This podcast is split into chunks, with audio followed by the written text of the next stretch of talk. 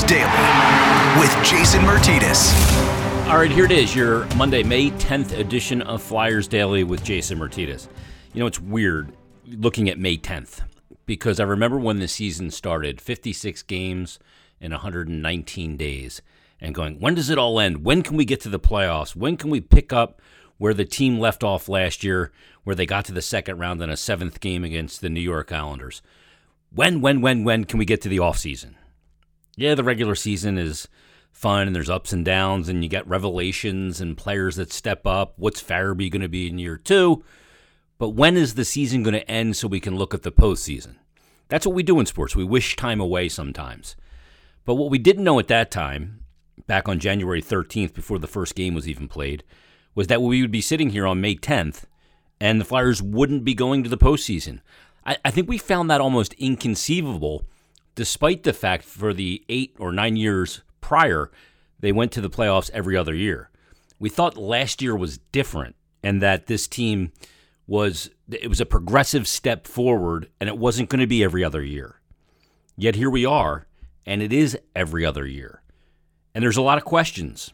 So as I look at this final game tonight, and I said this on a past episode, I'm not ready for the season to be over. I'm really not.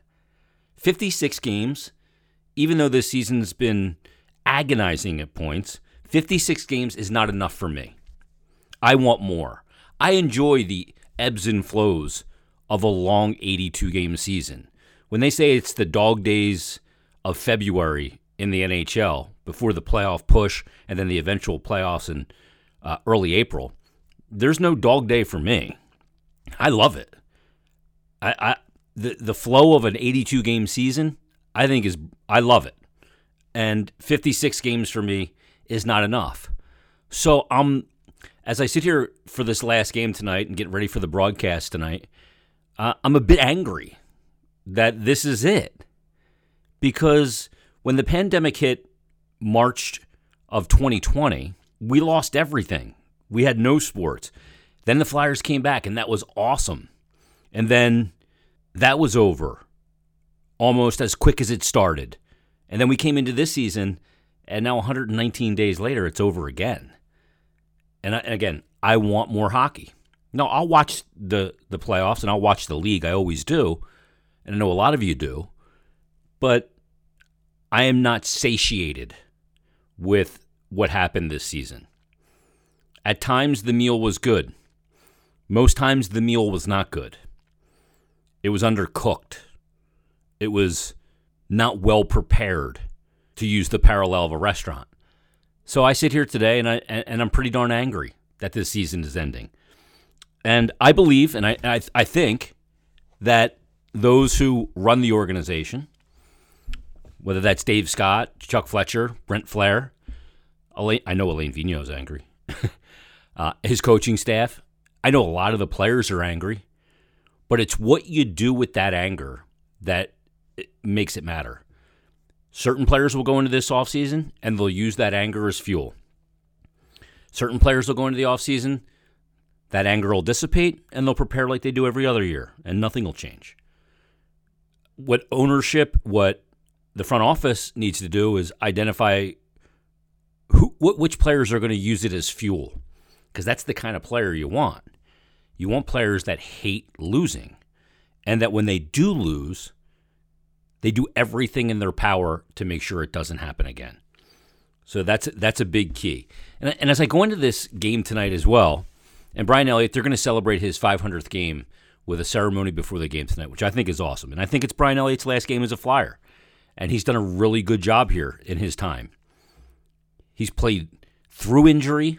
He's played in a lot of difficult circumstances, and he's been a total pro. So if it is Brian Elliott's last game, uh, I think that uh, when I look back at his time here, I think it's been very good.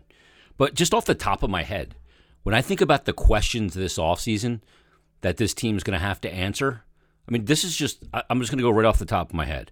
Number one, you got to figure out what you're doing on your top pair with Ivan Provorov. And we're going to answer all these questions in subsequent episodes individually and deep dive into them in the offseason. But just thinking off the top of my head, the number one question that they have to answer is who who are you playing with Ivan Provorov? That's the number one question. And the answer needs to be a really good one. Because if it's not, then you're in a really difficult situation. Because you got to be able to limit offenses and, and, and your opponent's top line. That's been a huge issue this year. What is the future of Phil Myers? He's had an abysmal season.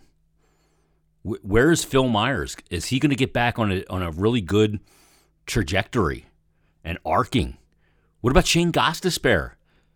He was healthy scratched numerous times this year. Started the year off in COVID protocol.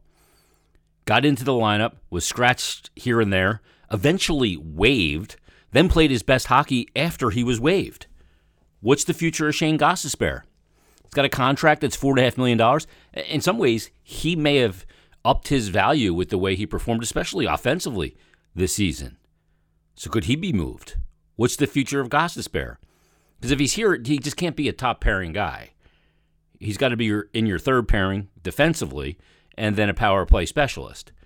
Is that something they want to pay four and a half million dollars for? That's the question. When when you look up front, I mean, think about the expansion draft. Who's going to go in the expansion draft? Is it going to be James Van Riemsdyk? and his $7 million cap hit with a couple years left? Is it going to be Jake Voracek and his $8 million cap hit with three years left? Are you going to have to throw a pick, a prospect, a pick and a prospect to Seattle to get them to take one of those players? Are you willing to do that? Should they do that? I mean, that's a huge question. Where's the change going to come from? You need some pretty, you need some core change. Who is it?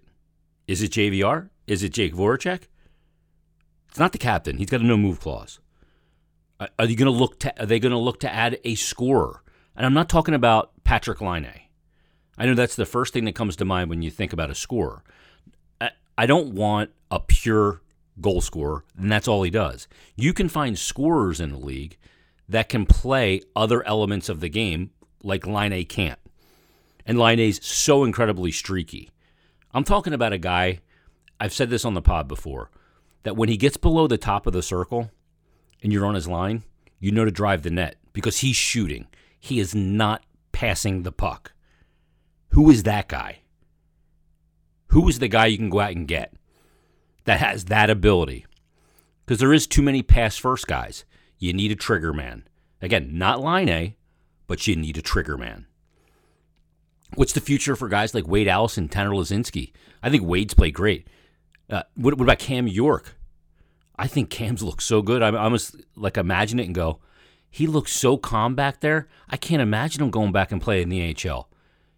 He looks defensively and the plays he makes and the ease with which he has made them so far. It's only two games, I know. He looks way more comfortable than Phil Myers does. Is Cam York a guy that's going to be on the roster to start the season next year?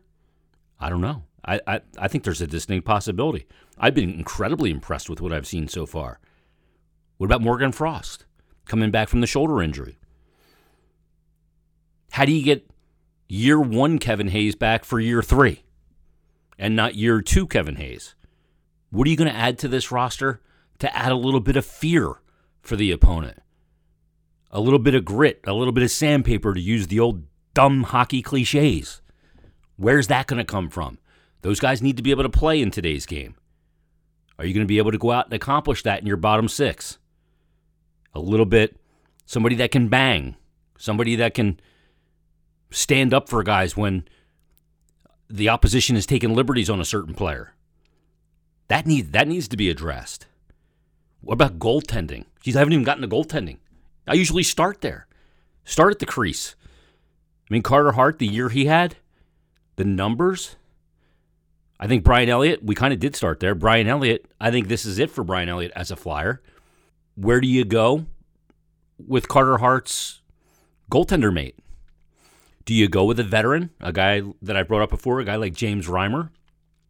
Do you find one of those guys? I think Bernier is going to be too expensive.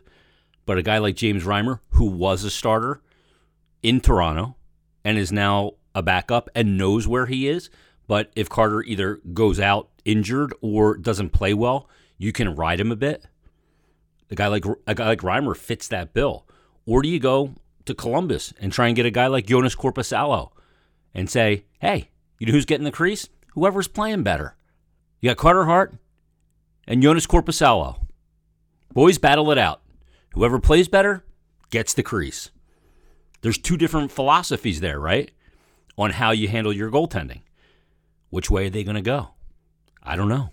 Th- these are all really relevant questions that, that, as I sit here on the day of the final game of the season, not full from the meal that I got this year, not satisfied with the taste of the meal or the service in which it came out. I'm angry. And that's just, I got a thousand more questions. Those are the, the ones off the top of my head. What are the answers to the questions? Think about that today before you get ready for the game tonight. Do you need to go back and listen to those questions? I'd love for people to tweet me their answers to those questions. At Jason Myrt, at J A S O N M Y R T. And we'll go through all these questions and many more once the season's over. But as I sit here on the day of the final game, they're on the, my frontal lobe of my brain. And if I didn't bring them up here on the podcast, I would have stewed. So I'm glad I did. And I'm glad you heard it. And I'm glad that you decided to listen to this podcast. And if you could leave us a rating and review, I would appreciate it. How about a five star rating and review? All right, everybody, for the last time, enjoy your hockey tonight. We'll break it down tomorrow, and then we'll begin the process of breaking it all down. We're going to rip it down to the studs, and we're going to figure out where to go from here. At least we're going to figure that out, and we'll see what they where they go from here. It's going to be a fascinating offseason. One I'm not ready for, one I'm not looking forward to, one that should not be happening at the conclusion of this game tonight on May 10th. Enjoy your hockey tonight. We'll talk to you on tomorrow's Flyers Daily.